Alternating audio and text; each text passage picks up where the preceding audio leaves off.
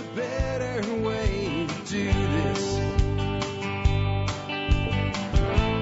Let me show you a better way. Hi, folks. This is Jack Spirko with another edition of the Survival Podcast. As always, one man's view of the changing world, the changing times, and the things that we can all do to live a better life if times get tough or even if they don't. Today is November 26, 2013, and this is episode 1255 of the Survival Podcast. And it's Thanksgiving week. It's Tuesday. That means you have a couple days to get ready for that big turkey day. And, uh, you know, we talk about a lot of stuff around here that's solutions oriented and not quite hum, you know, uh, humdrum's not the word, but not quite doomsday-ish. And we talk about a lot of things that are, you know, kind of doomsday-ish. Uh, but even the solutions oriented stuff is generally based on the fact that we need to be more prepared and more resilient because our society is not as stable as people would, you know, be led to believe. But every once in a while, you just have to have some fun. And today is the day we're just going to have some fun. Chef Keith Snow, member of the Expert Council, amazing chef and great guy, is going to be with us in just a moment to talk about Thanksgiving. What's going to be different this year is we're not going to really talk much about turkey except till the end. A little bit about the uh, presentations and things like that. But actually how to cook a turkey. Keith has put together basically a turkey cooking university for you guys for free. So you'll hear about that today, or you can go to our show notes, episode 1255, and there'll be links there for you where you can learn how to make your turkey in a way where it won't be dry like the Griswolds uh, Christmas turkey was in the movie Christmas Vacation. By the way, this is a great weekend to watch stupid movies like Christmas Vacation and other things leading up to Christmas because, well, it's time to have some fun with your family. We're going to talk about that today as well. Every once in a while, we just need to unplug from things and take a break. This is my unplug week. When I get done with this show, I'll be doing uh, up the uh, Thanksgiving special. That'll run tomorrow, and I won't be doing a damn thing until Monday morning. I suggest that you try to do the same thing and spend as much time with your family as possible. And uh, I really recommend that maybe you consider this year listening to the Thanksgiving special with your family. It's not very long compared to a normal show. And it'll tell you what makes Thanksgiving a uniquely American holiday. Anyway, before we go into that, let's go ahead and take care of our sponsors. Sponsor of the day, number one today is jmbullion.com. JM Bullion is a great provider of silver and gold from generic silver rounds to silver eagles, awesome gold. Check them out today, jmbullion.com. I got JM Bullion as a sponsor when I let go of a, a different uh, company uh, that was a sponsor for a very long time and who I was up until that point very pleased with.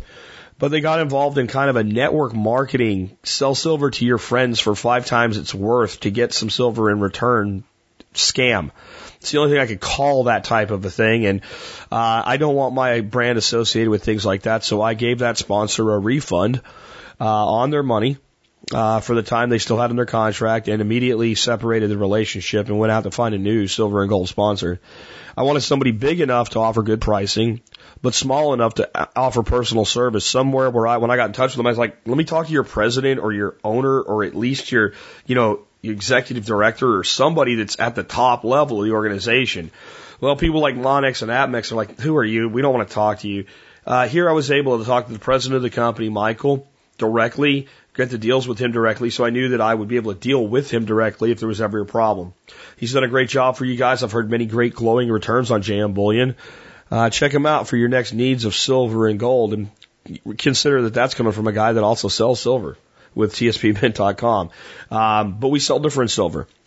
And uh, if you want to get those silver eagles, or if you want to get those generic rounds, or you're looking for gold, JM Bullion is the place to do it, guys.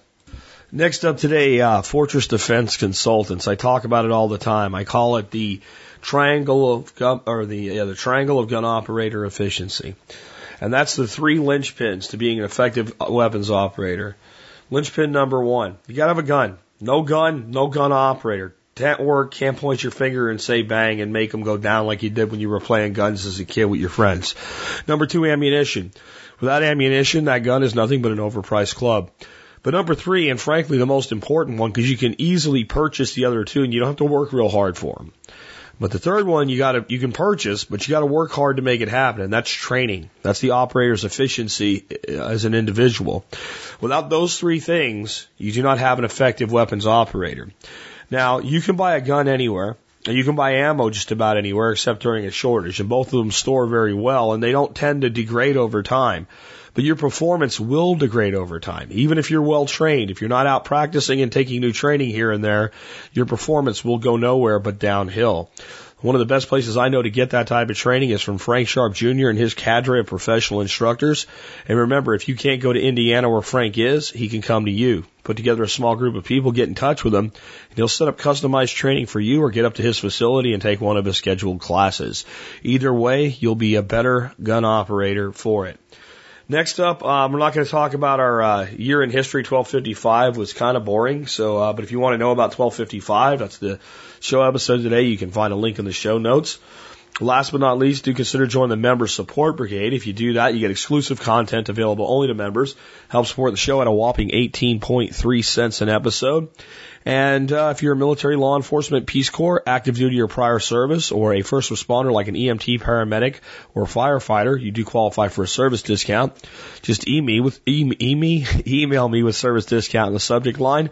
Tell me who you are and what you're doing, or who you are and what you did if you're prior service, and I'll send you a discount code to save you even more money. Remember, you need to do this before, not after you join.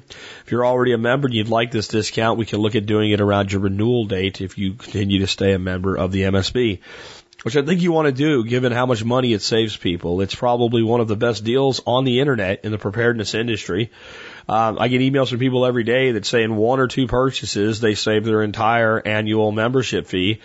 I had one guy email me the other day and he said between buying a lot of stuff this year and needing a lot of stuff this year that he ended up forced to buy, um, he was able to save over $400 on a $50 membership. That's a pretty good ROI. And uh, in any event, you are supporting the show as a member, so there's that as well. Uh, with that wrapped up, I'm ready to get into the main topic of today's show, but I do have one more announcement for you. Um, as I've said before, I'm going to be speaking at a conference in uh, March called Permaculture Voices. Uh, Diego, who is putting that conference together, has really upped the ante. Uh, we are now looking at out there, there's going to be 34 hours of talks. That's not 34 hours while talks are going on. That's 34 actual hours of talks in a solid four day period. Um, people that will be there include Geoff Lawton, Joel Salatin, Tol- Toby Hemenway, Mark Shepard, Greg Judy, Allan Savory, and the list goes on. Geoff Lawton alone will be giving four talks, including reading the landscape and permaculture earthworks. Joel Salatin will be giving an intensive on pastured livestock, as will Greg Judy. Dr. Elaine Ingham will be giving a three hour soils intensive. There'll be four hours of spin farming workshops. Uh, not only will you learn a lot of practical information, you'll learn it from world renowned experts, people out there on the ground that are actually doing it. I'll be giving two talks myself. Uh, one will be taking permaculture into the mainstream and the other making permaculture consulting and design into a profitable business model. Uh, there'll be over 50 talks at the conference. They've added a lot more since the last time I spoke about it on the air. And I put out a link today where you can learn more about it.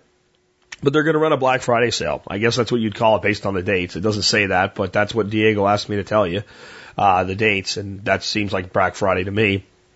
But it's really Black Friday weekend, I guess.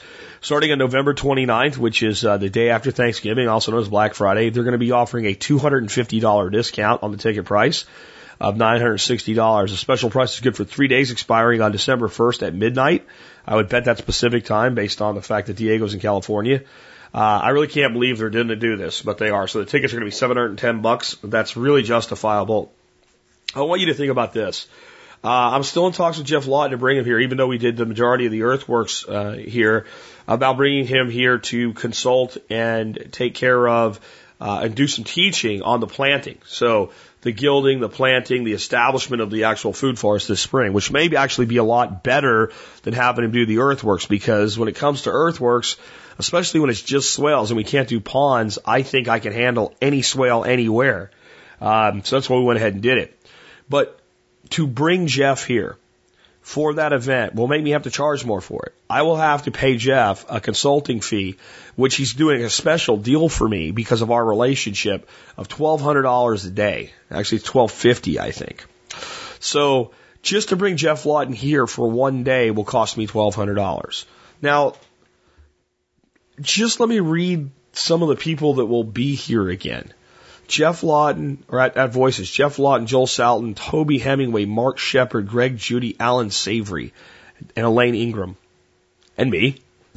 Um, to be able to participate in a conference with that many speakers of that caliber And yeah, some of them are going to be, you know, opposite each other, but most of the top speakers are doing more than one presentation. So you'll be able to see all of these guys, meet many of them personally. You know you'll be able to hang out with me. Uh, a price of 710 bucks for that. Um, I know it's a lot of money for some people, but if you really want to get the best permaculture education I think ever assembled under one roof and meet some of the most amazing people and not just the speakers, think of the people that are going to be there. Man, this is a conference to attend. Um, I've never heard of anything like it in permaculture. I don't think anything like it's ever been done. Uh, the awesome sauce uh, factor quotient there is going to be massive. You know, Paul Wheaton will be there speaking as well. Uh, come on over if you can, and I would wait till the 29th to buy your ticket. From what Diego says, they have quite a few tickets left. Uh, I'd like to see that thing sell out. I think it's over 600 is what they have seating for, um, and they have you know quite a bit left. So uh, I would take advantage of that sale if you want to come out there. It's a little closer to the time frame now. Take a look at the site permaculturevoices.com see if you can make it fit into your schedule. And we will be doing uh, TSP get-togethers after hours as well. Uh, if you want, if you're going and you want to, you know, hook up with me and other TSP people, send me an email. Put permaculture voices in the subject line. Send it to uh, Jack at the survival survivalpodcast.com, and I'll make sure that you know you guys are emailed directly when I have you know firmer plans as to what we're going to do and how we're going to get together uh, with extracurricular activities around this conference. All right, with uh, all that wrapped up, I'm uh, ready to get into our main topic for real now. Uh, Chef Keith Snow is an awesome guy. He's a member of our expert council. Uh, he's a wonderful person. He now lives in uh, the wilds of northern Montana, and uh, he's continuing to do great things, teaching people to cook seasonally and locally. And uh, this is a great time of year for a chef. I mean, this is like the Super Bowl of chefdom. And uh, with that, I'll just say, hey, Keith, man, welcome back to the Survival Podcast.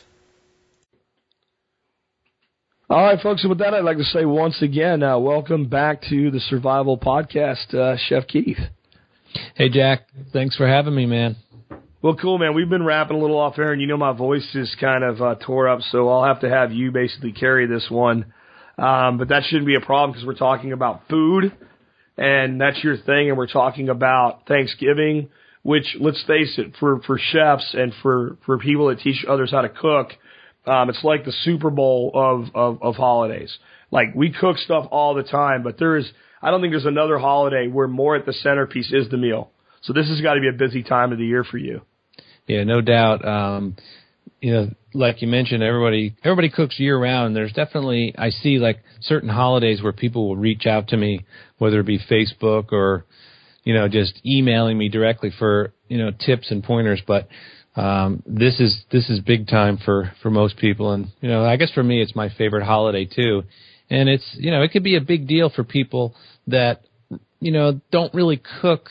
Um, even if they do cook, they may not cook for as many uh, as they do on Thanksgiving, and that's one area where I always try to help people. Like I'm quick to, you know, having worked in the restaurant business so long and and um, you know, looking after so many different employees and all that, I can walk into a kind of a kitchen situation and immediately, um, you know, just see the lay of the land and where the, the, the people are either doing well or not doing well. And, and a lot of it has to do with, with that one French term, mise en place, which means everything in its place. And I often, uh, you know, kind of, I catch my wife where, who, and she's become a great cook, uh, over the last I don't know, five or six years she's really increased her cooking, but uh, a lot of times, like just the other night, she was getting ready to to cook something, and I I just walked by and I could see out of the corner of my eye that there were you know dishes on the counter and you know probably there were some lunch dishes that just never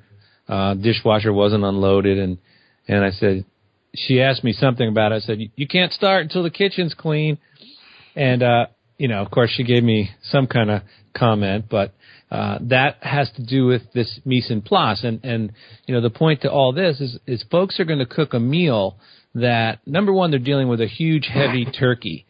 And, uh, a lot of things need to be right. But I guess w- one thing that's super important is this mise en place concept. And that's to have, um, you know, put some thought into it because this is a big meal. And, you know, I see this all the time. And, and I've been to a lot of different Thanksgivings where, um, I don't know if I was invited as a guest or just to be the the rescue chef, but you know, if you don't spend a little time thinking about all the different moving parts of this holiday, um, and there's a lot of them, and people just they they don't think about it enough. And this year, um, you know, you and I talked about not going into just a standard cook a turkey. Step one, step two. And what I've done is uh, I didn't want to leave anybody in the lurch, so I've recorded this thing called Thanksgiving University, and they're they're uh, 10 and soon to be 11 audio segments, which are uh, which can be accessed individually that go over a lot of these different components. But um, I've become pretty fascinated with this mise en place because you know when you teach people to cook, which I do quite a bit, uh, this is an important concept for people to get. And you know, it's really no different than you, know, you can relate it to to any field. Like if you're going to go and um, and you know, and I'm not good at this particular thing, but if you're gonna you're gonna go and change your oil in your car, you know, before you un, undo that drain bolt in the bottom, you know, there's a bunch of things to think about and to get to get ready. You know, you need your the bucket to be empty. You need your filter wrench. You need to have the oil on hand. You know, what if you break the nut off? There's all different types of things that need to happen before you start that particular project. And this can be related to, you know, any type of household thing, but with cooking, and uh, I think where where a lot of people run into problems is they don't properly plan for um, getting things out of the oven because a lot of things have to come out of the oven and to the table, and you know, an oven is only so big. Now we used to have a uh, a big giant LeConte range that was a double oven, and man, that made it. It also had like six, eight burners on top, so it had eight burners plus a double oven, and it made um, heating things up or cooking things much easier than the traditional setup that most of us have, which is just your standard oven. So yeah, there, there's a lot to think about. I mean, do you uh, do you do the meal or or is it Dorothy who does it? Uh, I do the primary stuff for the meal. Uh, Dorothy usually does some some sides and stuff like that, and and some other things. But when it comes to the turkey and the stuffing uh, and the gravy, that's me. And if it's meat, it's probably me anyway. It's, it's just how we run our household. I like to cook meat. Yeah, well, that's um, you know, the turkey certainly. I guess if you go to Thanksgiving and some of the sides aren't great, or I went, um, I guess it was last year to to a neighbor's house, and the um, somebody had made mashed potatoes that they didn't really cook the mashed potato. They didn't cook the potatoes, so there were huge chunks, and they were hidden pretty well. But once you got a scoop, there were pretty large chunks of potatoes that were rock hard uh, in the mashed potatoes. So, you know, things like that can go wrong on the sides, but you know, those can be acceptable sins. But you know, if the turkey's dried out, or if the turkey is you know, raw in the middle and cooked on the outside, that's a that's a big problem. So what's uh do you do fresh or frozen turkeys? Uh, we always do a, a fresh. Um, I've got a bird in the in the freezer right now. We're gonna pick up our fresh one today. Um, I I don't like to do a frozen bird for Thanksgiving. Um, I, I know that's not a terrible thing quality wise, but it's just one of those things that I've always tried to do. Is a Thanksgiving, it's a fresh bird. Yeah, fresh birds are nice. Um, I've been reading that the uh, you know Butterball's a North Carolina company. They're the number one turkey supplier in the country, and for some reason this year they I don't know if you read about this, but they're they're having trouble getting uh, weight on their birds that were supposed to go you know to be fresh turkeys. Yeah. So uh, and they're they're not saying what it was, but uh, I've never heard this before, but all of a sudden they're they're uh, you know they have to reach a certain weight before they they send them to be processed as fresh turkey. So they're they're having a pretty big uh, shortage, and um, it's interesting. This this year we we were able to get um, our turkey, a fresh turkey from uh, Hutterite colony. Have you heard of Hutterites before? Yes.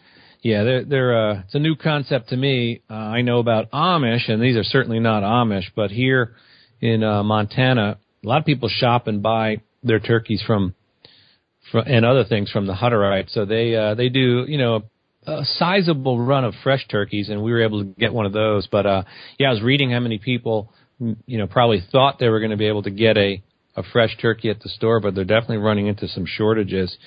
And uh, it's interesting. I wonder. I wonder what went wrong. Something with the grain, or maybe it was too hot. But for you'd figure that the biggest turkey processor. That's that's a pretty mechanized, standardized type thing, and for it to go sideways like that, pretty interesting. Mm. Yeah. Maybe maybe it was G- GMO food. Who knows? Yeah. But um, what uh, what what sides do you guys do? Do you, um, you do that? Do that? I I usually do a bird somewhere between 14 and 16 pounds. That's enough for us to have plenty for the family and plenty of leftovers. Um, I, I'm not big on these 22, 24 pound birds, and I when you get in like the like 10 pound range, then we're then we're fighting over certain components of the turkey. Yeah, this year our um, we picked up our bird yesterday. It's it's 18 pounds, so that should be that should be a good a good size. I know uh, some people last year had contacted me, and they had raised you know some heritage breeds at home. One dude had a, I think he said it was a 38 pound turkey, and in addition to being that big, he says there's no way it would fit in the oven, so he cooked it over a, a rotisserie. And, Oh, wow. Uh, so he needed some some pointers, and you know he was really nervous about cooking that bird over the rotisserie, and uh, we just chatted back and forth. But he was cool enough to send. Um, he sent photos of it and everything, and it, it looked really cool. He had a wood burning fire and a and a big rotisserie, hand turned with this giant turkey on it. But apparently, it came out pretty good. Yeah, a rotisserie turkey. I've never I've never done. I've smoked a turkey, uh, but I've never rotisserie a turkey. Yeah, that uh, it seems like he- he had to have a tired arm after all that because trying to control that temperature of an open fire must have been challenging. But boy, with all that smoke flavor, that had to taste good. I, I would uh, I wouldn't be opposed to trying that myself someday. Now we've had you on about turkeys before, and turkey is the star of the show for most Thanksgivings. But uh, instead of going through how to cook a turkey again, you've set up a resource for people this year, correct? Right. Yeah, the, the Thanksgiving University's definitely got a segment on turkey, and you know I go through the the the main things where because there's only a few areas where people struggle with the turkey, um, and, and of course, um, not letting that thing come close enough to room temperature or or having it just out and out frozen is uh I mean this is going to happen to millions of people this Thursday. They're they're going to have a turkey that you know they think is thawed out, but you know the, believe it or not, people will take a turkey out Wednesday morning, and it, it could be a big turkey, and they somehow think it's going to be defrosted um, in time, and then they wind up you know running water on it and um, you know, th- those turkeys are usually too big to put in a microwave, but I've I've heard and seen just about everything. Well, what if I boil it? If I can, you know, put it in boiling water for 30 minutes and then roast it. I mean, man, you just you don't want to be in that position. That thing is. If you're listening to this show, when will this post? Tuesday, right? Yeah, it'll post tomorrow. Yeah, you you better have that bird out. That's uh that's the big thing. But yeah, I, decided just to to do uh, individual recordings for people this year. But I'm already starting to get some interesting uh, questions coming in. Uh, a lot of people are trying to do um, fresh turkeys. More, it just seems like more and more people are wanting to do fresh turkeys that they get locally, and some some folks are getting turkeys from local, you know, small farms, but um, you know they're not used to getting it the way you know like it'll have uh, the neck will be attached or, or just not not processed the same way. Um, you know, some some folks were saying that they had there was a lot of feathers still on this one bird that they got. So I think it's a growing trend where people will want to not only buy more local turkeys, but probably start raising their own. Um, and that's uh that's pretty cool, but it's it's always a little different because the the store bought turkeys, everything is very standardized. Have you ever done a uh, you know gotten one from a farm or a friend? Uh, not in recent time. I mean, that's one of those things that like we we've tried to source more and more locally, and uh, you know, it's it's one of those things that you just think, yeah, it'd be nice to do, and it's one of those things if you're wanting to do it, you need to be thinking about it like in the spring, you know, because those guys have have, have got their birds uh, uh, pretty much sold out by now, from my experience. Our plan actually next year is as we bring in our poultry for the year, we'll probably bring in several turkeys next year. And so next year our turkey will, uh, probably on a day like the day people are hearing this, uh, uh, graduate, uh, from feathers to skin. uh, and then, you know, a couple days later, after being nicely rested, we'll be going into a beautiful, con- brand new convection uh, gas range that we we just bought that I think you would like. You saw our for a consumer grade stove. We we have a pretty nice uh, nice stove now, and I'm on gas, and I'm so much happier than our last place where I was stuck with electric. Yeah, no doubt. And and uh, I think next year, with the amount of turkeys that we've got uh, roaming around here, uh, we're we're planning on harvesting our own wild turkey. I mean, there's there's just tons of turkey here, and uh, unlike back east in North Carolina, and I forget the exact month, but turkey season was you know, just nowhere near the fall. But they have um, they have a turkey season here that I think it might have been the first couple of weeks of October or September, which is pretty cool. But there's a lot of lot of turkeys here, so we we want to um, harvest our own next year. But I know a lot of people in the valley are are uh, selling their own turkeys to folks. But just like you said, man, those things were they were reserved way way earlier. You know, if you if you say, you know, th- three weeks ago you want to get a, a fresh turkey from a local source, good luck. Yeah, absolutely.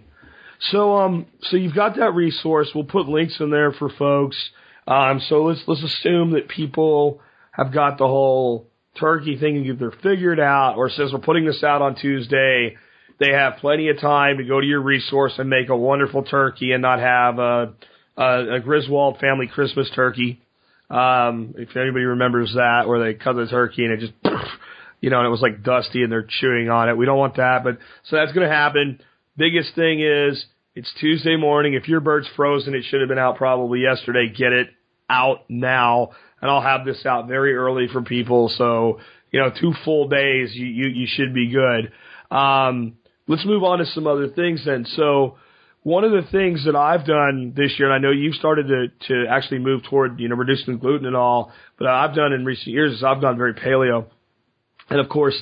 Um, I am not a purist, and I, I'll eat some potatoes and things like that on on Thanksgiving. Um, I'll limit my intake because last year I'm like, boy, I've got this coming to me, and on the next day I was like, boy, did I have that coming to me, and I I didn't feel really good after eating that much bread. So I'd like to do a somewhat paleo-ish stuffing this year, and I was thinking something with sausage and chestnuts or something like that. Do you have any ideas around that?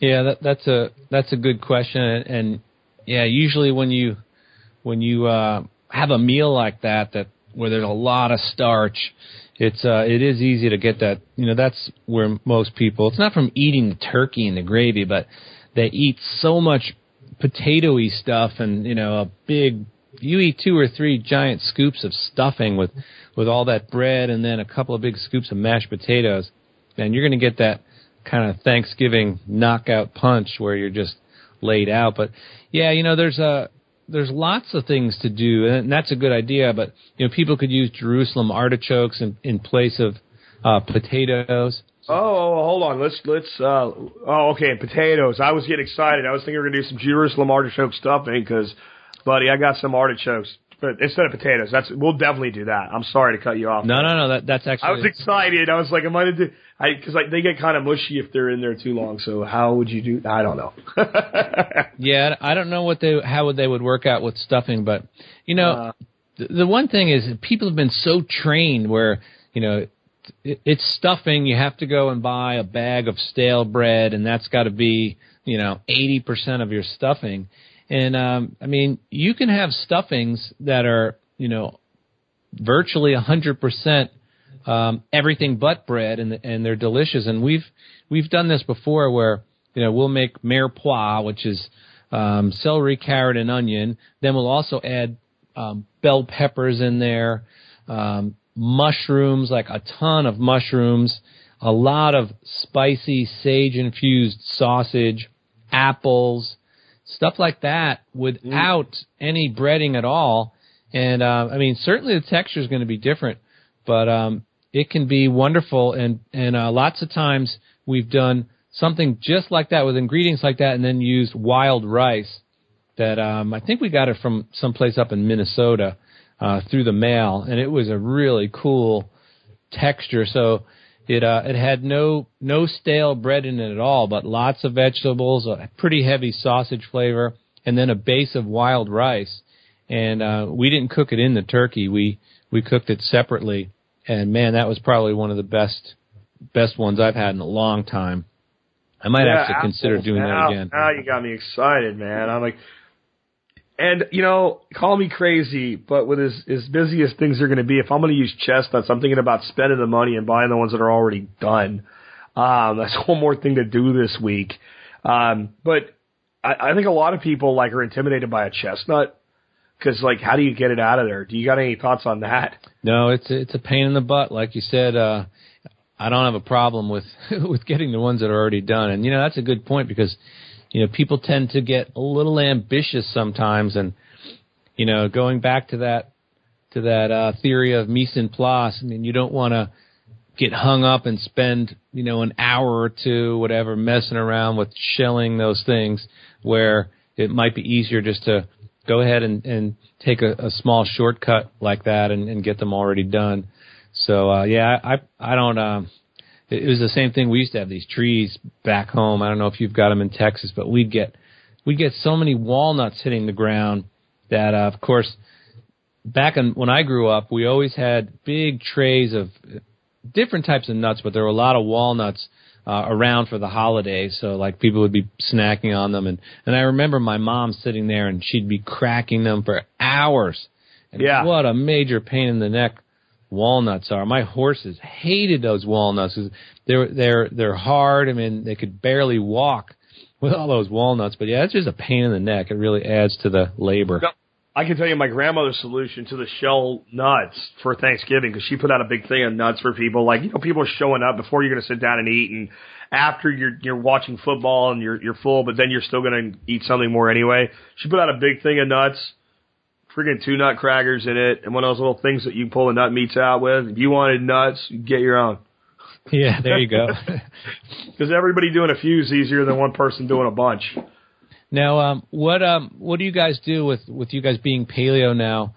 Um, do you do any uh, sugary cranberry sauce at all, or We'll do cranberry sauce, and what I'll do is I just don't think it comes out right without sugar because it you can sweeten them, but you don't get that. You know what I'm talking about. You're the chef, so there's a consistency that you're looking for when you you know you you simmer them till they pop and it kind of gels up. So what I'll do is I'll cut the sugar back by half and then I'll taste them and I'll bring the taste up to where I think it's balanced with stevia. So there'll be some sugar, but I'll reduce the sugar usage because you're making a syrup right? kind of with that. And the, the, so the sugar in something like a cranberry sauce to me is not just a taste; it's a consistency issue. And uh, you know, I don't think okra slime is going to pull it off or something like that. So I have to do it with something. Yeah, no, that's exactly true. And and um, when uh, when you cook those cranberries, I mean, they do have a lot of pectin in them. And when those when those things burst and the the pectin comes out, it still um, helps to for those things to set up properly. And I've tried it where we've reduced the sugar, you know, down to nothing, but you wind up with something that's just overly tart where people just Yep. can't eat it, and then it doesn't gel or set up properly. So yeah, you do need the sugar.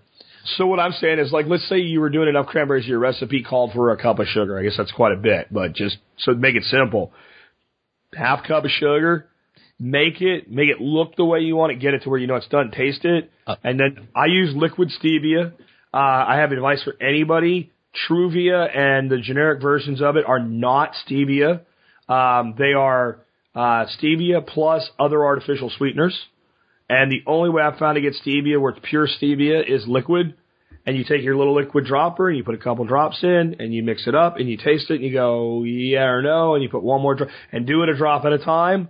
It's extre- I mean, one drop in a cup of coffee. I don't even sweeten coffee anymore. My wife uses one drop in a cup of coffee and to me, it tastes way too sweet. So you can bring that balance back to anything with sugar and cut that sugar back and and then bring the sweetness around with the stevia. That's that's been my easiest cheat. And again, I'm not a purist, so it's it's freaking Thanksgiving, man. I'll throw a quarter cup of sugar in with the cranberries. Yeah, no, I I agree. It is. I mean, we we certainly don't worry too much about that, and and that's funny. You mentioned that. You want to go on how to make cranberry sauce because it's so freaking easy. And, you know, it makes me think of, so one of my Thanksgiving traditions is I don't care that I'm an adult. Every Thanksgiving they put on Charlie Brown Christmas and I freaking watch it. And I remember in there the one part where the kid's going to make the cranberry sauce and just opens the can and dumps it out of the can. And that's, and it's pretty much like a wah wah moment, right? So like, to me, that's not cranberry sauce. That's, uh, convoluted cranberry fructose jelly. So, but it's like the easiest thing in the world, isn't it? Yeah, it, it's not difficult at all. And, you know, I definitely have, uh, years ago we used to, we used to have some of that stuff where where you'd come out and it'd be the shape of a can even with the lines in it. I mean, you talk about something somewhat artificial, but that stuff, yeah, it's is loaded with sugar and uh who the heck knows anymore what's in there, but making your own is so easy. I mean, it's it's very simple and there is a segment on the on the uh Thanksgiving University about that, but we we love doing that. My um my bags of cranberries are sitting down there on the counter right now and uh, this is something I'll definitely, this is something that folks should very strongly consider making ahead of time. Because when you cook those cranberries, and I've seen it happen before where people, you know, it's two hours before they're going to sit down and their the cranberry sauce is on the stove. I mean, that stuff's like molten lava afterwards. Very challenging to cool it down. You don't want to bring it to the table warm. And it's just one of those things. It's so easy. It, it'll hold perfect. So it just makes sense to make it a few days ahead. But basically what we do is we take a pretty heavy, um, stock pot that's got a tight fitting lid. We throw two bags of those cranberries in there. We take an orange and I'll zest uh, the orange completely, get as much zest off as possible, throw the zest in there, then I'll cut it in half, juice it. I put about uh, three quarters of a cup of sugar for two um, bags. That's two pounds, and then I'll put um, fresh nutmeg, probably a teeny bit of clove, and I think yeah, that's it. And then I'll just uh, I'll cover that, bring it up to a boil, and then turn it down. And you check on it, and it doesn't take very long for those things to uh, pop open.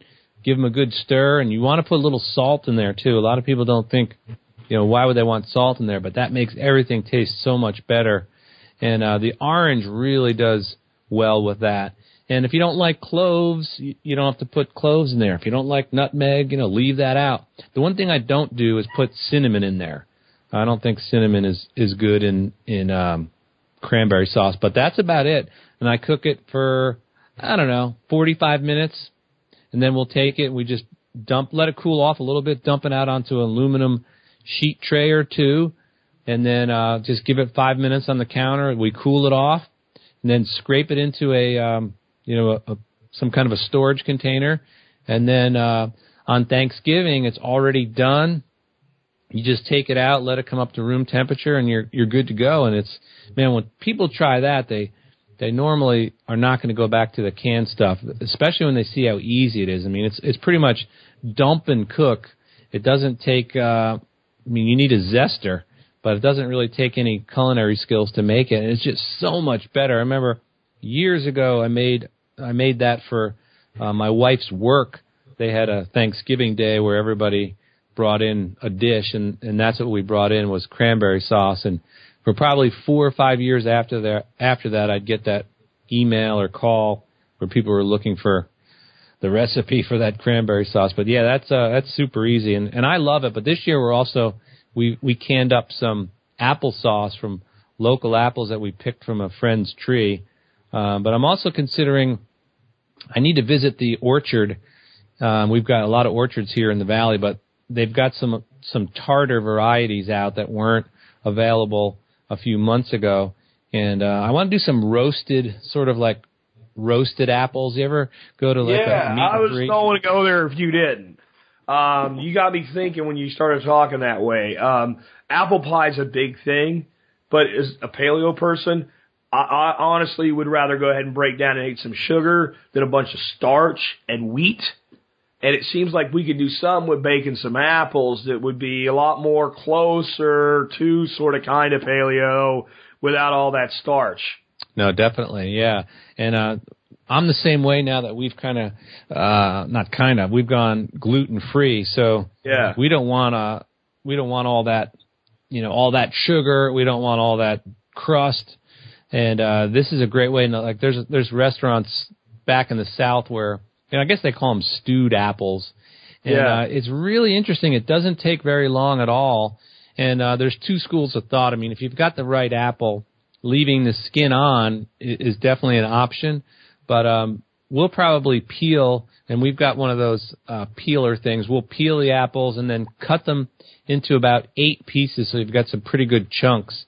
And then basically put them in a pot with just a teeny bit of sugar, hardly anything Okay. a little bit of water, and then doesn't take very long. Definitely a touch of cinnamon. Cook it down, and what I like to do is add some organic heavy cream to it. And um, once once that cooks down a bit, and you don't want to cook it too. And this is the key: you can't kind of walk off because you'll you'll make apple sauce very quickly. This is stewed Yeah. apples, and um, it only takes maybe 15 minutes, 18 minutes, something like that. And if you use a good tart apple, it will retain its its uh, texture, and that is really delicious because when you cool that off, the cream in there and the pectin that comes out of the apples, it kind of Yeah. it's awesome, and it goes great with poultry. Really nice. You're bringing me a childhood memory, and so and I've only ever done this at a campfire, so I have absolutely no idea how exactly you would do this temperature and time wise in an oven because with the campfire you throw it in there and when it feels soft it's done. We used to take apples on camping trips or fishing trips or whatever and cut the core out. And it works best if you if you're a little bit skillful with a knife, you can kind of leave the bottom. You don't make a hole all the way through, but it doesn't really matter because you're going to foil wrap it anyway. Cut the core out of the apple, and this is a little unpaleo if you want to even say a little. Um, but you you basically stuff it with some brown sugar and butter, Nice. and then you roll that up in a in a foil packet, and you just throw it on the edge of the campfire on the coals, and you kind of turn it. When you can squeeze it, and it gives. You take those out, and you you know you just basically if you want to eat the peel you can, but usually what ends up happening is everybody like hollows it out, and, and that that was always phenomenal. Now when you're sitting in front of a campfire, you know catching northern pike and it's cool at night, and it, it, yeah, that's going to add something to it all by itself, but that would be kind of an interesting dessert, and it couldn't get more simple. But again, uh, the only thing I can tell people is probably 350 degrees and feel it till it's soft. And I, I don't know what the time is. Yeah, no, we um we do th- things like that quite a bit, and that's a like you said, it's a really satisfying thing. And uh, what we would use for that, you know, for for folks that are going to buy their apples at a store, a Granny Smith would be perfect. And basically, just leave the skin on, put the oven at about 325 preheated, but cut the top off, and then take a melon baller, or like some people have those grapefruit spoons that are a little sharp. But you Yeah. just take if you got a melon baller, it's perfect. And if you cut off the top, you know, about a good quarter inch, maybe almost a half inch off the top, then use that melon baller. You can scoop out the entire seed pocket. And then I like to take uh, nuts, raisins, cinnamon, and um, a touch. Like when I say a touch, maybe a half a teaspoon of maple syrup. Pour that in there, and then fill it very slowly with that again wonderful organic heavy cream, and then you know make a tray of those, put them in a baking dish, and put them in the oven about 25 minutes. And uh, the idea is not for them. Well, there's to your number then, folks. 25 minutes would work for that. It probably would work for what I'm saying too then. Yeah, yeah, and that's a, that's an awesome dish, and particularly if you cook them, you know, the skins will get a little wrinkly, but they'll still be standing up. And uh, for a dessert, oh man, that's that's heaven on a plate. Particularly somebody that's watching, you know, doesn't want a typical sugar bomb American dessert. That's a really great thing to have, and you cut that thing in half, and uh, maybe pour a little cool cream on the top of it. It's money. Yeah. I'm gonna make good. I'm gonna make one of those this time around. That that you've got me sold. And I think if a person wants a little bit of a crunch to it, you can do some soaked toasted oats, Yep. like a kind of granola topping, and then you've you've soaked them. You've done the the the Weston Price thing with them, and and you know you're not you're not glutening up the world or anything. So there's always ways around these things if we get a little bit creative. And the reason I'm covering some of that is because we have so many people in the audience who have either gone glu- gluten free or have stepped all the way across to the dark side and gone paleo. Um, another thing that happens at Thanksgiving is not just Thanksgiving Day. Thanksgiving's like it's like a holiday time, right? And for us, it's like I, I close down like midday on Wednesday and I'm done, and I don't do nothing till Monday. And like I was saying in the beginning, we have kind of some fractures in the family, and people want to go here, and you know this person's mom always does Thanksgiving, so she expects the family to go there, and nobody wants to, so everybody does it, and then you end up with like not everybody in a family being together for Thanksgiving, but being in the same area, and then you do things like you know Saturday get-togethers and all for the people that misconnected. And there's a lot of leftovers, but one of the things I see happen a lot is that's where somebody breaks out the freaking ham, man. You're gonna have a ham. It's gonna be sitting there while the college football games are on Saturday, and you just grab pieces of it. But I think there's this culture of like everything must be cooked uh massively and I've seen so many people like bake a freaking ham for like 4 hours. So if they're going to put ham next to the turkey or do ham for follow up or hell we're going into Christmas and hams are big then. Did you talk about not destroying and ruining a perfectly good ham? Yeah, that's a good point, and uh, I've seen the the same thing where I don't know people want to they want to cook it to death. I mean, these things uh, they don't need a lot of time in the oven. You're basically uh, warming them through. I mean, we're not. It's it's it's, it's cured. It's done. Yeah. It's, it's cold. yeah, we're not talking about a fresh ham. We're talking about a, a you know one of these spiral hams, which can be pretty good. Now, the first, the very first piece of advice I would give is immediately don't waste one second. Take that packet of crap that they give you. They call it a glaze. I mean, Yeah. that is just lazy man's poison. Just throw that stuff out because it is so simple um, to, to whip up a little glaze. You put your your ham in there, and again, you just want that thing to come up in temperature. Now, if you've got a um, a probe, that's the perfect thing. One of those probe thermometers. You um, put it down into that ham. Make sure you're not touching the bone if there's one in there, which there usually is. And then um, you know connect it to your digital unit. You just want that to come up to about 165 degrees. You, you don't need it to be in there too long. But then you can make a glaze so simply by taking um, a little bit of what I would do for the glaze is take some uh, orange and again start with some zest, some orange juice, a little bit of seasoning, a little bit of salt, um, probably nutmeg, and then um, I'd probably do just a teeny bit of chicken broth and some salt and pepper. Bring that up to a boil, and then do a cornstarch slurry or arrowroot, but just thicken it up a little bit. And when your turkey, uh, excuse me, when your ham is about done, just take some of that and pour it on top. Put it back in the oven for a few minutes for it to sort of caramelize a bit, and uh, that that can be awesome. And man, ham rocks, and it is it is nice and portable. I, I love that type of ham. The next day, I like to fry it in a pan and have it with eggs. It's so good with a little of that sweetness to it. Um, you, you mentioned a little bit about the stuffing, um, and we talked about apples and some stuff like that. Do you have like a, a go-to stuffing recipe for folks? Yeah, well, the the stuffing that I grew up with, which I really like, um, it had bread in it. It had um, mirepoix, which is celery, carrot, and onion, plus green pepper. It had uh, a sage, sort of a, a sage, not a hot sausage, but sort of middle of the road, and then it had a lot of apples in it. And then it was uh, moistened up with chicken broth. But this year, without the gluten, or even before I went gluten free, down in the South, um, they would do really great cornbread um, stuffings, and that's something that um, is pretty is pretty great. I like a cornbread stuffing. I also like stuffing that has a lot of um, mushrooms in it. But um, this year we'll probably you know steer completely clear of, of the gluten and just have a very moist uh, stuffing. And and um, we were fortunate enough to get some here in Montana. Man, the local food scene is great, but we're able to get some local pork um, raised about 50 miles away and then make my own sausage, which is super simple. And I'm not putting it in any casings, so I'm just mixing it up. And Okay, good. Do that. Just let's do the let's do the sausage recipe that you make yourself. Sure. Well, I take um, pork butts uh, exclusively, the Boston butt or the shoulder, and then um, I'll grind that up, and then I make a spice mixture, and that has there's quite a few spices in it. Um, I've got it written down somewhere, but one of the key things is toasted fennel. So I'll get uh, fennel seeds. I'll toast those fennel seeds. Um, it's got hot red pepper, cumin, and then I add a, a, a selection of the harvest eating seasoning, some of that northern Italian, some of the grilled chicken, some of the steak, not a lot, just a little bit of the steak.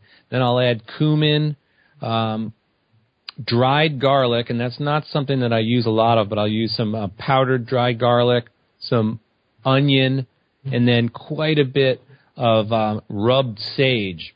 And I'll take, you know, for about I'm I'm trying to think for about last time I made it, we made about 14 pounds, Okay. and I had about a pound and a half of seasoning for 14 pounds. And that I did put in casings, and man, that came out so good. I mean, those are incredible. And I didn't use any saltpeter in there at all. None of the, um, you know, the curing agents. I, I didn't use any of the, the pink salt, so to speak yeah. and uh, it came out really, really good. And I was I was actually with a friend who makes who's who had a who has um, a professional you know grinder, a big one. He could do hundreds of pounds at a time, and he had he had a you know the thing to for the casings and and everything. And he uh, he would actually add wheat gluten to his sausage, and that's something for the the people out there that that you know you're eating a sausage and you don't read the label, you think you're you're just getting meat but uh, just about all the commercial brands anymore will use quite a bit of wheat gluten in there, and that's powdered gluten, man. That's if you if you if you're sensitive to that, uh, that's going to throw you over the edge. The other thing is most of them have corn syrup in there and quite a few different preservatives. But making it from scratch, if you can get a pork butt and um, you know maybe you've got one of those KitchenAid mixers with the grinding attachment, you can grind that up and add a selection of the spices. Anybody that wants the exact mix that I use um, they can email me, keith at harvesteating.com. I'm happy to send it over. But uh, spicing up your own sausage and then, you know, just pattying it out and using that, you know, you, you'd have it in patties and you could um, just sear it off a little bit, chop it up, mix it with apples, all those other vegetables that I talked about. And if you could take some, some cornbread and some mushrooms, you could make an awesome stuffing like that. And you know, you don't have to uh, do it on the side. I mean, I recommend if you're, you know, if you're a little iffy, you, know who you are. If you're kind of an iffy cook out there and you're not 100% certain your turkey is thawed out, I mean, I wouldn't, I wouldn't stuff it. I just cook it on the side. But you know, a lot of people take these muslin bags nowadays, and they'll they'll take their stuffing, which is basically cooked. They'll stuff it into a bag so it's hot, and then they'll put that into the cavity of the turkey. But yeah, I mean, I would definitely avoid um, what's that stuff? You know, Stouffer's, those dried up breadcrumbs. Top. Man, that stuff is bad. Stove top stuffing or the bags of the stuff that's you know you just buy. See, I'll end up making that, and I'll tell you why. Because my wife and my son will want that, and no matter what I do, they'll want that. So I'll make some of that. But the good news with that is basically you boil some chicken stock and mix it up. And if you want to, you can bake it so the top gets a little crisp and you're done. So it's not a big deal to make. But I really enjoy stuffings with more character to them. Another thing I've done with stuffing is I've used pecans in stuffing. And, uh, you know, pecans are kind of an expensive nut, but the good news is, like the pieces when they go to shell them that don't come out in nice pretty halves are pretty cheap. And that's perfect for a stuffing. So I've done pecans and stuffing. And to me, that just, it has this like little nutty thing going on there. Oh, no doubt. Yeah, that's a that's a, a neat uh, addition for sure. And I know my uh, in-laws, and I don't know if they'll ask me to do it, but um, they uh, they would always do two stuffings, and, and it was kind of weird. But the first time I ate Thanksgiving over at my in-laws' place, they'd have a you know just a standard stuffing, and then they do one where they cooked it, and the top was like literally burnt, um, like really. I mean, taking crispy to closer to burnt and that's because my father-in-law, you know, if there's burnt toast, he wants it. You know, any anything that's super, you know, the heel of the bread that's like just about burnt, that's what he loves. And they would always serve that uh that one stuffing that was, you know, cooked in a in a casserole dish and it was uh not burnt, but it was darn close. Super super dark brown. And I got to tell you, it, it it was interesting. It had a great crunch to it, but that's when we were we were eating the gluten. And I got to be careful because when my in-laws come in town, they're both uh born and raised in Europe, one in Germany and one in England and man, they um they eat a lot of bread and I've already uh called up the French bakery up in Missoula and uh reserved uh four baguettes and then uh three they make a really terrific German rye. So my uh father-in-law, he'll be noshing on baguettes and German rye like right in front of me for the next two weeks, it's going to be very difficult to avoid it. But yeah, I, think uh, it is a challenge to to make some of these type recipes where there's so much history and there's so much uh, tradition of you know, like you were mentioning, having it in the um, you know, getting the, the the pre-mixed one. That's because it's got a it does taste good, and one thing it does have is a lot of sage in there. Um, Yeah. and that's a Well, a traditional stuffing was basically you took the, the leftover bread, you, you cubed it up, and you let it go stale, and then you made stuffing out of it. It would, I mean, not Thanksgiving stuffing, stuffing. Period. That that's it was a bread product. Right. Yeah, and it's um, you know, it's it's yummy for sure. I, but I, for me, the the thing that stands out from my childhood with my mom being Italian is the the uh, the kind of taste of that Italian sausage that she used to put in there with the apples.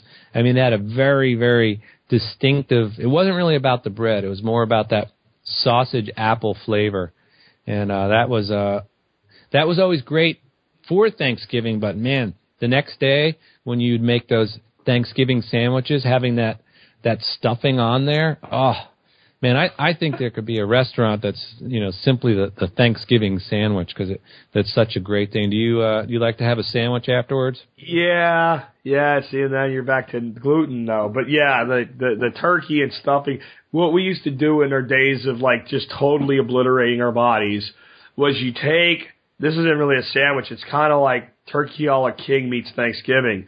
You take to- you, bread and you toast it till it's golden brown, like a big thick piece of homemade bread that's just just did enough to get in the toaster, and you put that on the bottom, and then you put a lump of stuffing on there, and then you put some cubed up leftover turkey on top of that, and you drench the whole thing in gravy.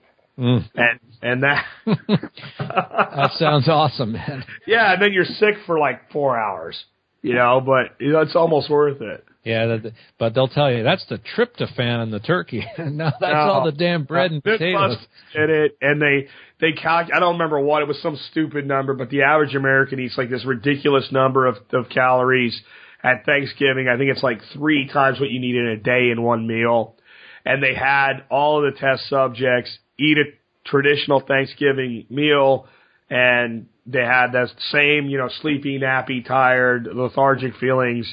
They let them all, you know, purge out for a couple days and come back to normal. And then they had them eat all the stuff minus the turkey, but keep the caloric intake up. They had the exact same response to it. Yeah.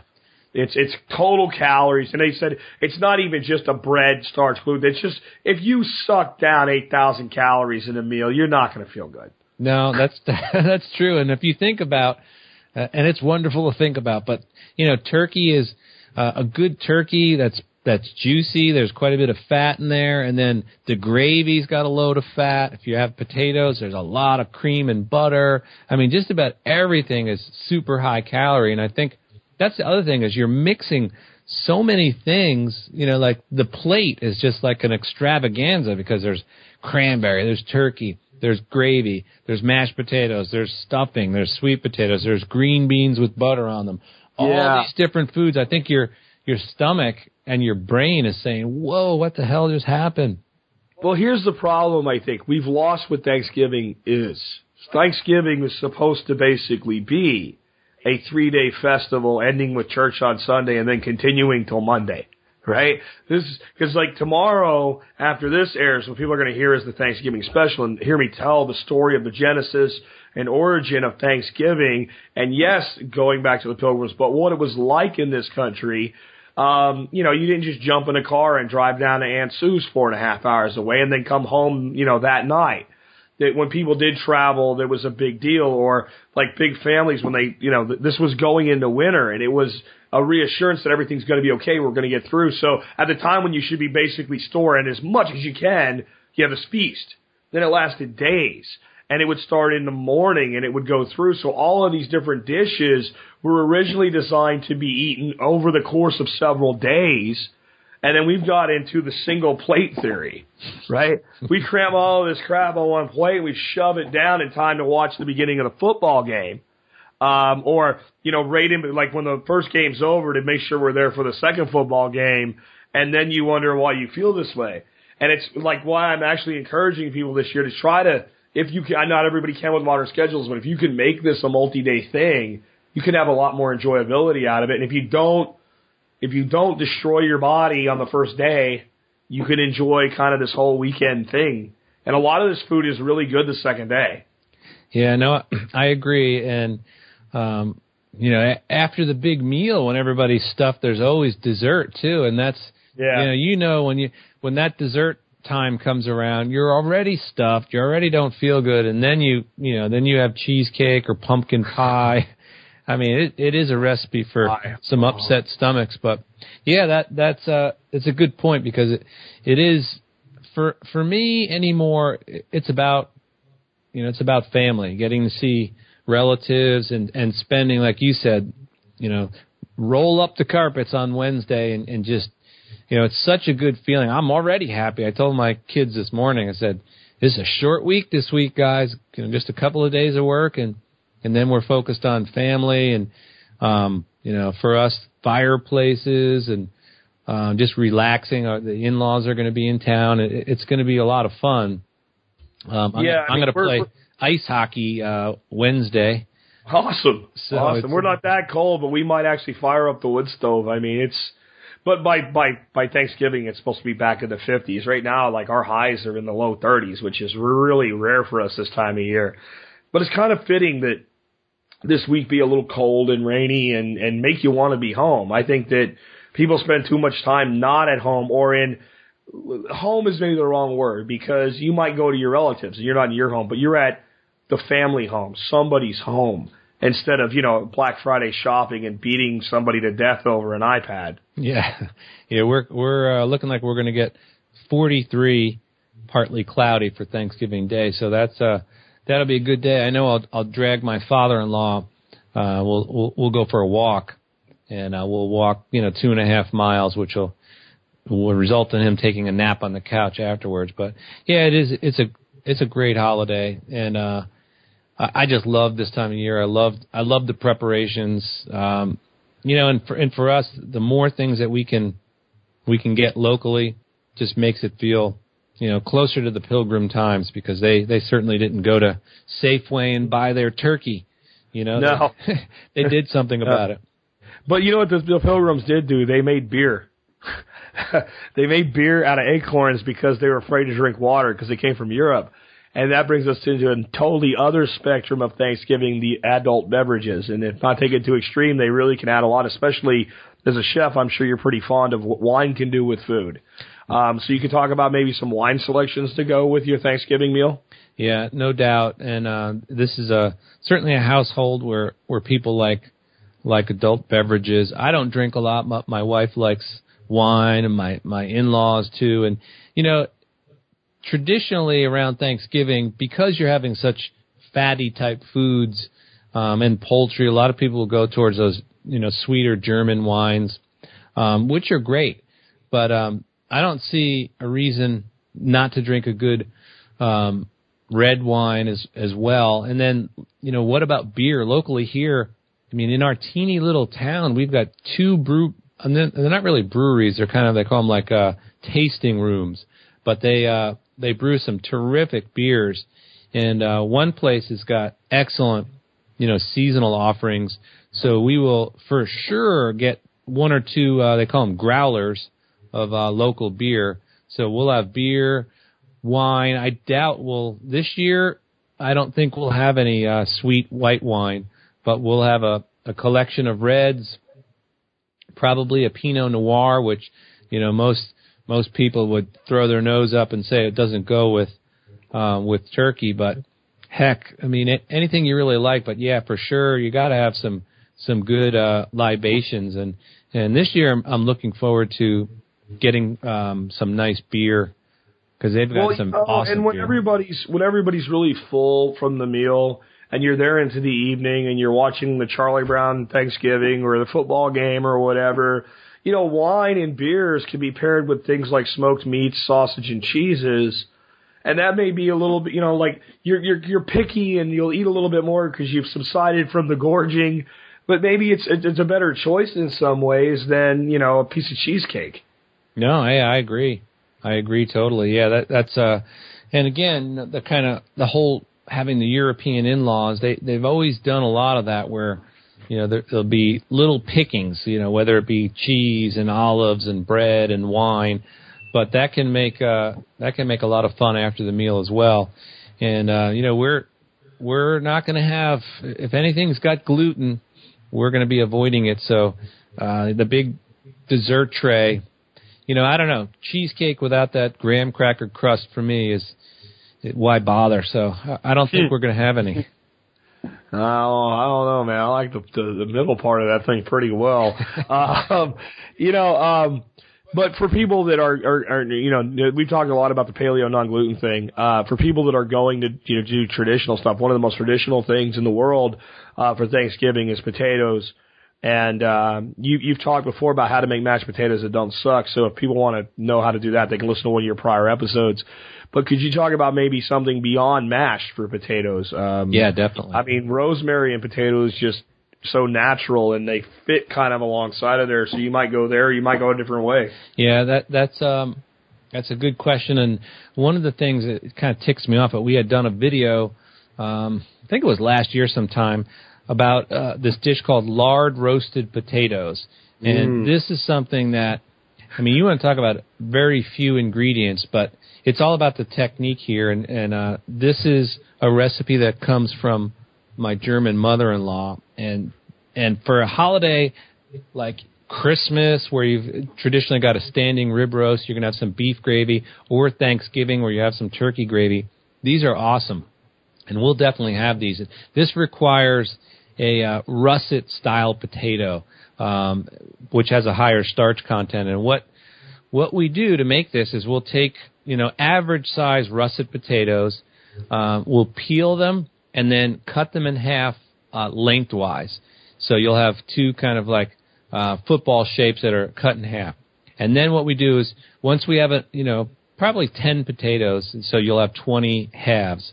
You take them and you have a good couple gallons of boiling salted water and you drop them in, but you've got to be right there because it's you got to set a timer, two minutes. You leave them in there for two minutes, and you know I'm not exactly sure uh, chemically or you know physics wise why you need to do this step, but my mother-in-law always does this, and I've tried to make them by not doing this, and they don't come out. So you got to. I I don't know either. It's something to do with the starch because I know what you're going to say happens. And my my partner in business, Neil from the UK, taught me when to do roasted potatoes. I always give them that that pre boil. And something very cool happens. I can't explain it either. Yeah, no, and I've again I've tried it, figuring ah I don't need to do all these steps, but it won't come out, it won't get the crispness. But two minutes in there, and then you fish them out. We usually just fish them out with like a a handheld strainer, and then what we do is we take a, a large, you can't have these things uh, piled on top of each other. They got to be sort of single layer or single file on a, on a sheet tray. But we'll take a sheet tray or a baking dish that's got some sides and we'll take good lard.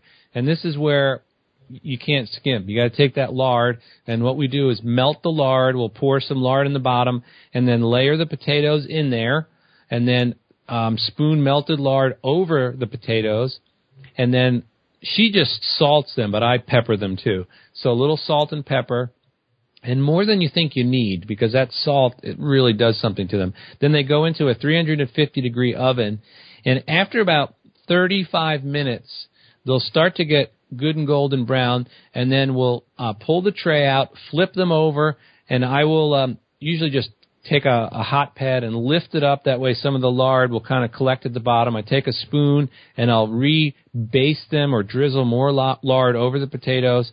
I'll season the second side with a little salt and pepper, and they go back in. But you're looking for them to get really dark and um, not crispy, but close to it. So they should get a really dark roasted brown color. And these things, not only will the house just smell amazing, that that lard flavor and that aroma is it's special.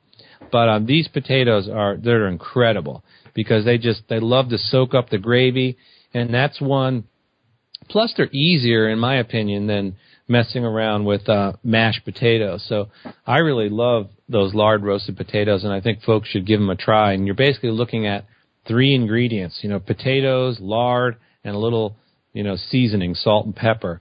But um, it's something where if you give it a try, I think it'll wind up on a lot of lot of people's plates year after year once they try it. For the person that wants to do something similar with Jerusalem artichokes, what would you advise there? Um, I would probably peel them, dice them into maybe one inch dice, and I would do a little bit of melted butter, a little bit of olive oil, and then I would either choose uh, fresh thyme or fresh rosemary. And if it was rosemary, I would mince it up really fine, um, salt and pepper, toss the herbs in there, and then again in a single layer, I'd roast them in the oven and just watch them when they start to get that wonderful color to them. They're great like that.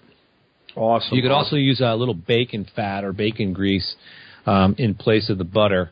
So a little olive oil and bacon grease with either thyme or rosemary, salt and pepper, and use a good coarse salt. Don't use that iodized junk. Use, you know, like a Morton kosher salt is great. Um, on kind of a, a, a final note, um, could you talk a little bit about, you know, because like I said, people can learn to cook the turkey um, with your turkey course, and maybe you have this in there, but it might be a good thing to finish up with anyway, because a lot of people maybe at least can make a decent turkey. But I'll tell you where the problem comes. That turkey comes out of the oven. It's screaming hot, and people want to serve it hot, so they cut it hot, which is a problem in of itself. And the other thing that happens is people end up totally butchering the turkey. So could you kind of talk about eh, about how to get that bird from that big, beautiful golden thing to something you can put on the table and people can just have at it? Because the other thing that's you know the family tradition is dad carves the turkey on the table, and then you know it, that, that doesn't really work that well either because you know there's 20 people waiting for their piece of turkey, and it makes more sense to bring it out where it's easy for people to partake.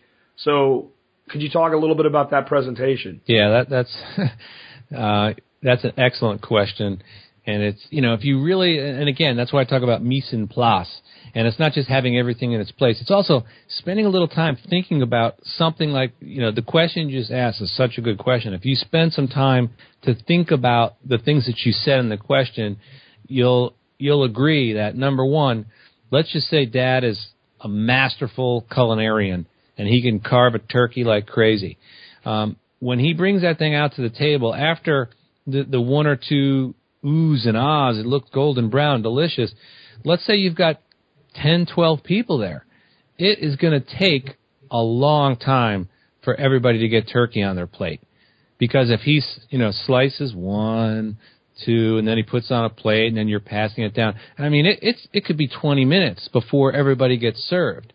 But the reality of it is, is Dad, in most cases, probably doesn't know that much about carving a turkey, and a lot of people will bring a turkey, you know, in in some type of a roasting dish or something with sides, and then you know you've got somebody, and, and again, it's ripping hot, like you said, and they're trying to cut it, and they're just hacking the crap out of it, and then you've got everybody waiting. The better plan all around, and I'm convinced of this because we do it I remember my dad, um, you know, doing the same thing where you'd get pieces of turkey where one side of it was a half an inch thick and then it would go to a paper thin on the other end. It's just not that good. Uh, what I recommend is taking, um, take your turkey out of the oven when it's done. And, and I do cover this in the audio series, but you don't want to cook that turkey past 165. Do not, do not let that pop up timer come up. That thing is designed to um, make sure that everything is dead, including the flavor, the moisture, and you will have a dry turkey. If that thing pops up, usually it's 185, 190 degrees along that, those lines. You've got a dry turkey. 165, take the turkey out, and then you've got it in a roasting tray with all that beautiful drippings and the fond, the stuff on the bottom that you can use for your gravy. Take the turkey out and be careful because it's very hot, it's heavy. Uh, if you need to have somebody help you, great. But get that thing onto a cutting board. And then what I do is I keep heavy duty aluminum foil, and that's the one that's like 24 inches wide. We buy them at the club stores. So go and get heavy duty aluminum foil, and then we're not cheap. We'll pull out, you know, three or four big sheets of that. We'll lay it down. Turkey goes on top. We fold up the edges. Then we put a few layers of that on top, and so the turkey's completely encased in the foil. And then we'll take usually just a bath towel, fold it in half, and tuck the turkey in so he's completely wrapped up. Put that off to the side, let it rest, and then you go about making your gravy with, with the rest of that. So once your gravy is worked, your turkey's going to stay nice and hot um, because it's encased like that. Now, when it comes time to carving it, what I do uh, without the pressure um, of having you know 15 people staring at you waiting for their slice of turkey, you take that turkey and you remove the breast, and I'll remove the breasts in uh, one piece. So I'll have uh, two sides of the breast; they'll come off in two perfect pieces, and then I've got a sharp knife, and I'll slice them um, into really uniform slices. So you'll have two breasts that are sliced up into pieces with the skin on, and then I take a big platter. So I'll take that long one long breast. I'll put it on the platter, and it's it'll um, curve slightly because it's a curved platter. Then the other half will go on the other side, and then in the back, I'll just remove the legs. Um, you just carve the legs off. Oh, I, I will stop you there just so people get this because I know what you're saying, and some people might not because everybody slices the friggin' turkey like slicing it off from the side. You're boning out the whole side of the breast and putting it down and then slicing it that way. And that is so much easier. And I just want to make sure people aren't missing that. That is what you're doing. Yeah. And, and the way you, you do it, if you look down on that cooked turkey, the legs are facing away from you. Um, so you're looking down, the, the ends of the legs are pointing away. You'll take your knife and you'll find the, the top of the breastbone and you'll slice right next to it and just keep slicing down, and then you'll cut underneath and around, and it'll come off in uh, one big piece. So it's completely boned out, but you've got the, the skin and the entire half of the turkey breast. So you do that for both sides, slice it up, and then I'll take the legs and I'll leave those pretty much intact, cut those off, and the two legs will stick off the back of the platter, and then I'll peel as much juicy dark meat as I can from the carcass, and I'll put that um, sort of towards the back as well. And then what we like to do is decorate. We take um, usually oranges, sometimes limes, cut them in half.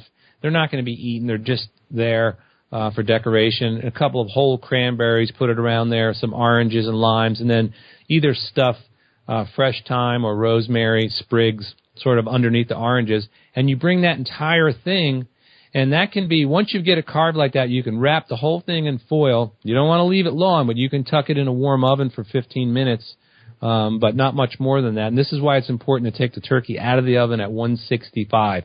Don't cook it to 190. It's going to be too dry. But then when you bring it to the table, now, I mean, it can be passed around and people can get their, their uh, turkey off right away and they're not waiting for someone to, to hack the thing up.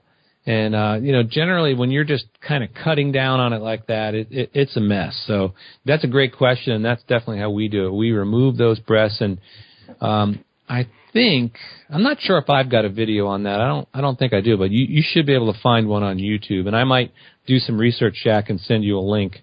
Uh, That'd be great. So you yeah, can I'll put in the show notes. It, it's the easiest way to do it. Um, one last one on turkey that's something you probably don't get a lot. Because um, with my family, if tur- if there was two options with turkeys and one was with two legs and one was with four, um, we would have four-legged turkey.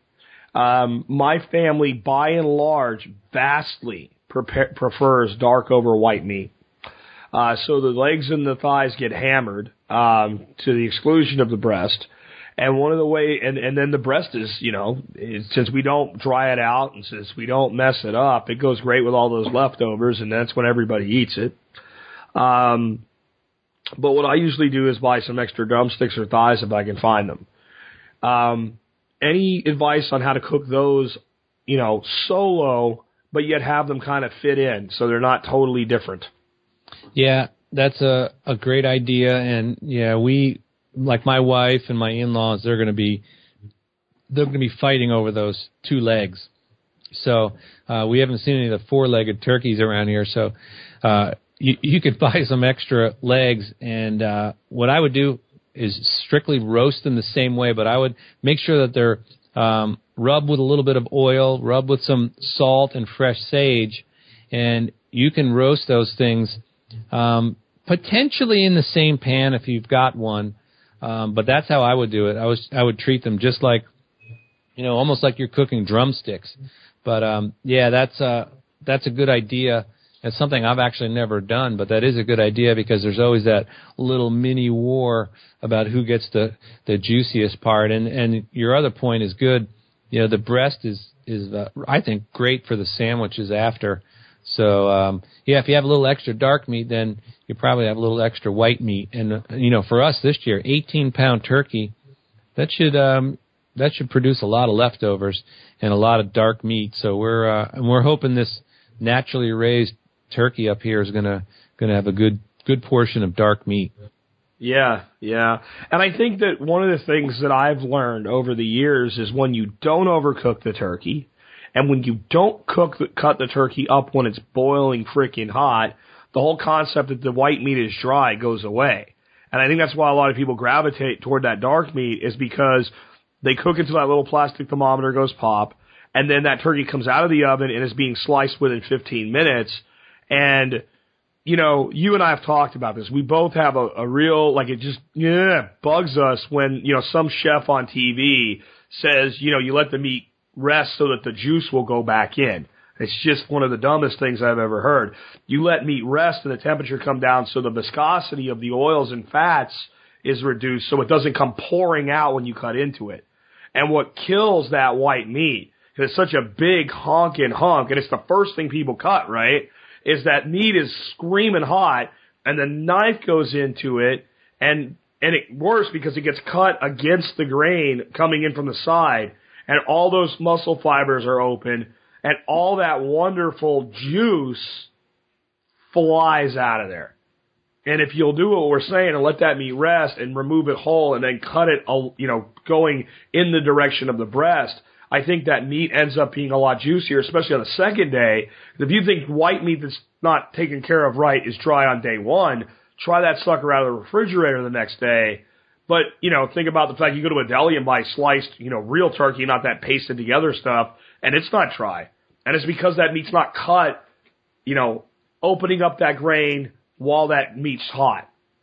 Yeah, no, that's a good point. And the other thing is, you know, a lot of the the moisture in a turkey uh, when you cut it like that, when it's ripping hot, a lot of the you know, the the juices just evaporate right up. But that's a it's a great point. I mean, if you if you cook the turkey breast, if it's cooked until that thing pops up, I mean, I've seen it. I've been I've been over people's houses where, you know, and this is where you you've got to think about how long this turkey is going to take to cook. I mean, I've I've been to Thanksgivings where um, you know, you're going to eat at 4:30, and at 8 o'clock in the morning, they've got the turkey in the oven. And it's like, what? You put the turkey in at, at eight in the morning? so the thing is like, it's 1030 and it's already done and it's just gotta, it just gotta sit around getting dry. And you know, you go to slice it and you'll know folks, uh, if you slice the turkey and, you, and the breast and you can't get slices and it just turns into that grainy, you know, looks like pulled pork or worse, man, that's just overcooked. And I've seen it like that where someone is like, "Can you carve the turkey?" And I go to carve it, and I call the hostess over. I'm like, you know, this is not going to look pretty. This is this thing is so dry, I can't even get the knife through without it just crumbling. But yeah, you, you can't overcook it. It's just as it's that simple. Can't overcook it. Yeah, yeah. I think it's the two things: the overcooking, and again, the not the the thing with the hot meat. I I was guilty of that for years. I'm a, I was a, I'm like, I am a reformed hot meat cutting addict. You know, I guess I had this paranoia that when people sat down and I had worked so hard on food that I wanted it to be piping hot when I served it to them. And, you know, it was my, my, my business partner Neil that's like, you mustn't do that you know. and I don't know something about like a, some for some reason for Americans, like the one person that can usually get get through to us is somebody with a British accent. I guess that's why like every third spokesman in America on a, a commercial now is British. Yeah. Uh, whether they're selling food or bras, it doesn't matter. It's always a British person. Yeah, they sound uh, smarter. Yeah they sound smarter whether they are or not. Anyway, he got through to me, and because I used to be a terror to my family. I mean, steaks off the grill, anything. Sit down, eat, eat now. You know, like, and you let that meat rest, and things get so much better. Now, the other thing, and I know this is the one that that like, so we'll finish up with this because I know this is the one that like torques you off. It's people that use the freaking little packet of gravy mix on a wonder. They've done everything else right, and then they make gravy out of a little packet. So could we finish up with how to make proper gravy? Yeah, and that uh that is uh that's a killer, man. That's a, that's on par with the the ham glaze packet. Okay. Which is just I mean that stuff is not good. The only thing that I like about it is sometimes the color is nice, but I haven't used a packet like that in a long time and and uh yeah, don't buy those. And you know the stores are guilty of that because they've got those packets of garbage, you know, on every end cap and you know, they, they market that stuff. But to make your own gravy, once that turkey comes out of the oven, um, and you remove it, like I said, you, you've got the foil waiting there. You place it on the foil. You fold up the edges because you don't want that juice going all over your counter. And you, you know, you put the turkey to bed with the top covering of foil and the towel. Now you've got a bunch of juices in there, but you're also going to have a lot of fat. Now, there's definitely two schools of thought here, and I've seen some people, you know, with those ridiculous little plastic uh, fat removing things where they'll, you know, be pouring it in there and waiting for it just to get every little drop of fat off. I mean, a, a fat-free gravy sucks. I mean, you want to have some fat in there. So uh, while it it does make sense to just it comes out of the oven, wait five minutes or so, and you can take a ladle and you'll see all the accumulated fat on top. You can spoon some of that fat off. Now, I definitely wouldn't throw that out because you can do other things with it. I mean, if you got dogs, I mean, they're going to love that on their food. But there's a lot of other culinary reasons to save that. One thing on the turkey fat, if you end up with a lot of it, and you're going to give it to your dogs, portion it out over a couple days. Yeah, otherwise you'll have. uh You will get something akin to an oil slick deposited for you on your wonderful carpet. exactly. yeah, the, that'll give them That'll give them the runs quicker than anything. But yeah, so yeah, exactly. Portion it out, teaspoon on a bowl of food. Yeah, yeah, yeah. Go ahead. But yeah, so you um, remove whatever fat you, you're comfortable in removing. Now you're going to have, and, and we talk about dogs. My my Doberman Pinscher, he's he's uh over here being a nuisance. But you um you remove the fat. Now you've got a, a bunch of liquid in there. Now it's so simple from this point. What I like to do is um, evacuate that liquid and make sure you get everything that's in there. There'll be stuff stuck to the bottom. Use a whisk, um, get that all out, and put it into a sauce pot. Now, I like to at that point I'll put a piece of onion, um, a carrot, probably a piece of celery, uh, a bay leaf, and then a good amount of fresh sage will go into the pot. Put a cover on it, bring it up to a boil, and then I will um, reduce it to a simmer and let it cook for just a little bit. When it comes to thickening the gravy up, there's really two schools of thought, and uh, I've done it both ways successfully. And that would be either using a cornstarch slurry, which is basically cold water and cornstarch. You mix it together until it's pretty thick, and once you take your stock, because without it being thickened, it's kind of a it's a stock and not a gravy. You reduce it to a simmer, and then while you're whisking, if you slowly pour this slurry mixture in there, it will start to thicken up for you. And then just some people like it like glue, other people like it a little more runny. That's one way to thicken it. The other way is what we used to do in the restaurant is just use a roux, flour and butter, and that's in equal parts. But for those of you that haven't made a roux before, you, this needs to be cooked. So you put in a sauce pot, equal parts, like uh, let's say a cup of flour, um, and, and not you want this to be by weight, so equal weight of flour and butter. You put that into a saucepan, you cook it a bit. You do not want to make um, a dark colored roux. You want it to be sort of a, a blonde or maybe headed towards the peanut butter color, but no more than that. So then you take that mixture. Once you have that, you add that to your stock, and that will thicken up and turn into a gravy. A third option, I'll throw that out there, is something in the French kitchen called beurre manié, and that is just plain old flour, and then you take butter and you add it to the flour, either by using a whisk or an easier way is the back of a, a fork, and just mix it in, mix it in until you have something that's cohesive, and you can use that to thicken um, the gravy up. But the gravy is really simple, and the, the other tip I would suggest is that um, you know, I can't tell you how much liquid will be left over in your roasting dish. There's definitely some factors there.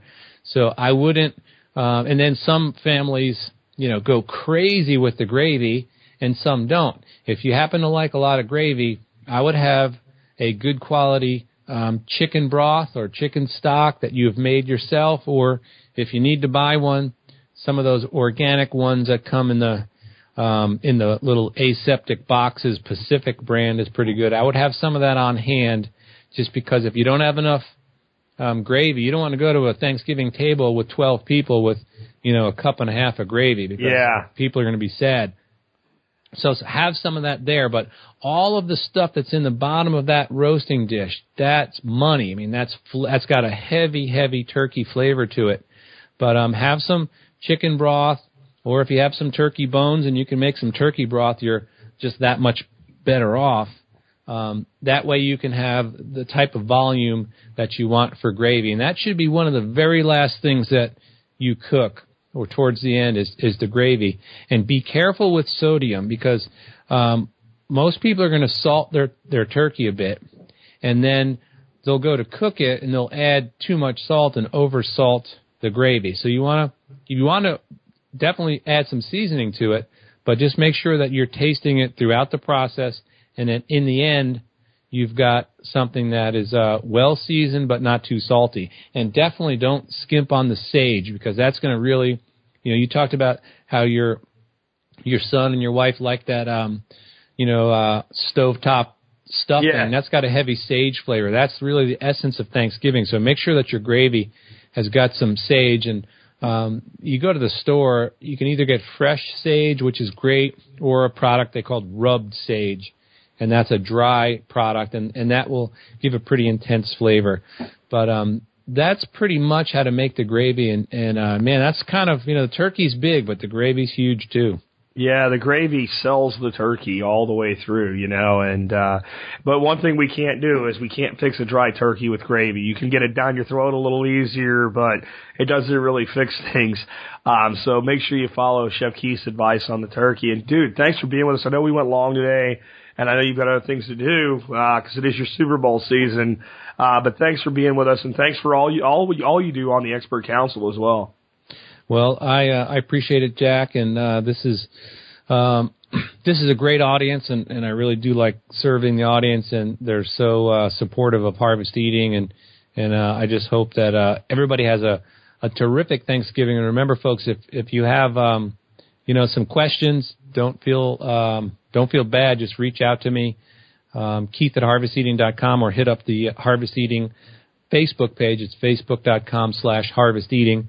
And as a final reminder, uh, on a separate note, we're about to launch a uh, new product line. It's called Thoughtful Harvest. And what we have is, uh, we already have an olive oil out, but we, we're coming out with three um, pasta sauces. And these are um, premium sauces where all the ingredients are sourced within the United States. Most people don't know, but a lot of food manufacturers are importing uh, onions and tomatoes and garlic from China, Mexico, South America, and they're just basically leaving American farmers out to dry. I mean, there's great onions and tomatoes. You don't need to be importing that stuff. So we've got a line of those products that are um, in the pre-order status. You can order them right now on the Harvest Eating website.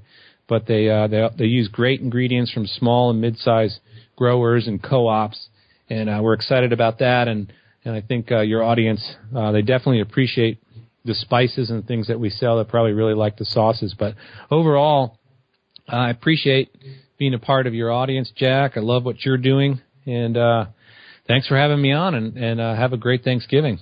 Well, thanks for being here, and uh, your sauces are awesome. The ones that you already have are awesome, and the ones that you're coming out with, I, I imagine, will be equally awesome. And if I could throw one, like I do it all the time, but I'll throw in one more plug for your seasonings. Um, they've radically changed how I cook. Uh, I, I do not go a week without using um, one of your seasonings at least twice a week, minimum, and that's a minimum. And I'm not saying that everything I cook is j- done just with your seasoning. Some things get infusions of other things, and chefs probably don't like that. But you know, I mean, there's certain things that taste really good, but maybe I add a little smoked paprika to it or whatever, and uh, they've become a go-to for me.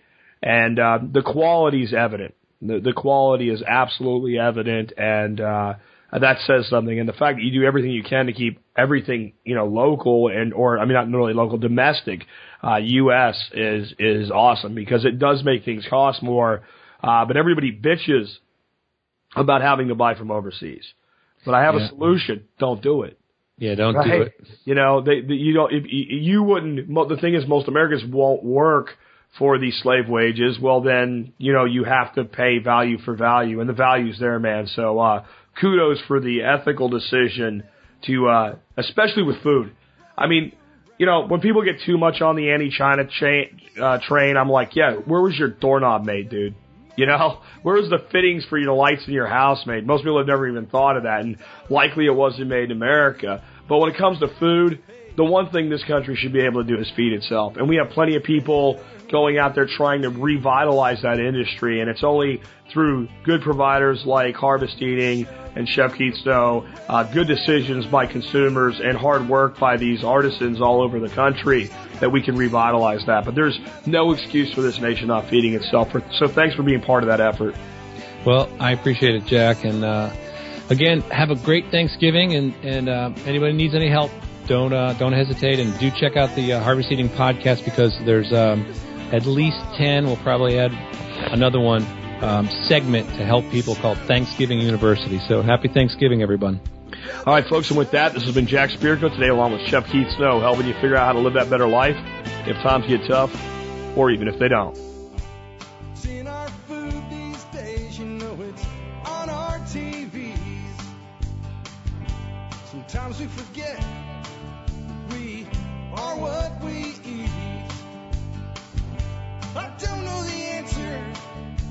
There's nothing I can do.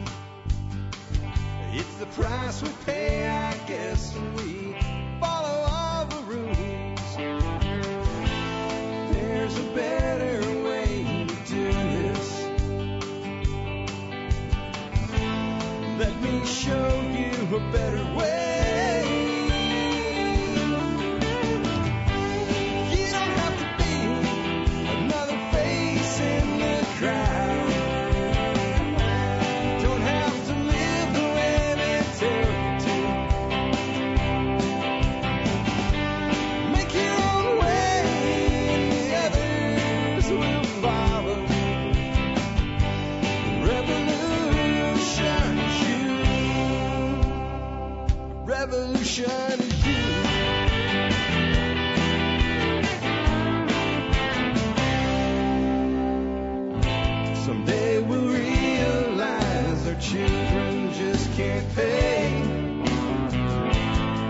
Nobody up there cares.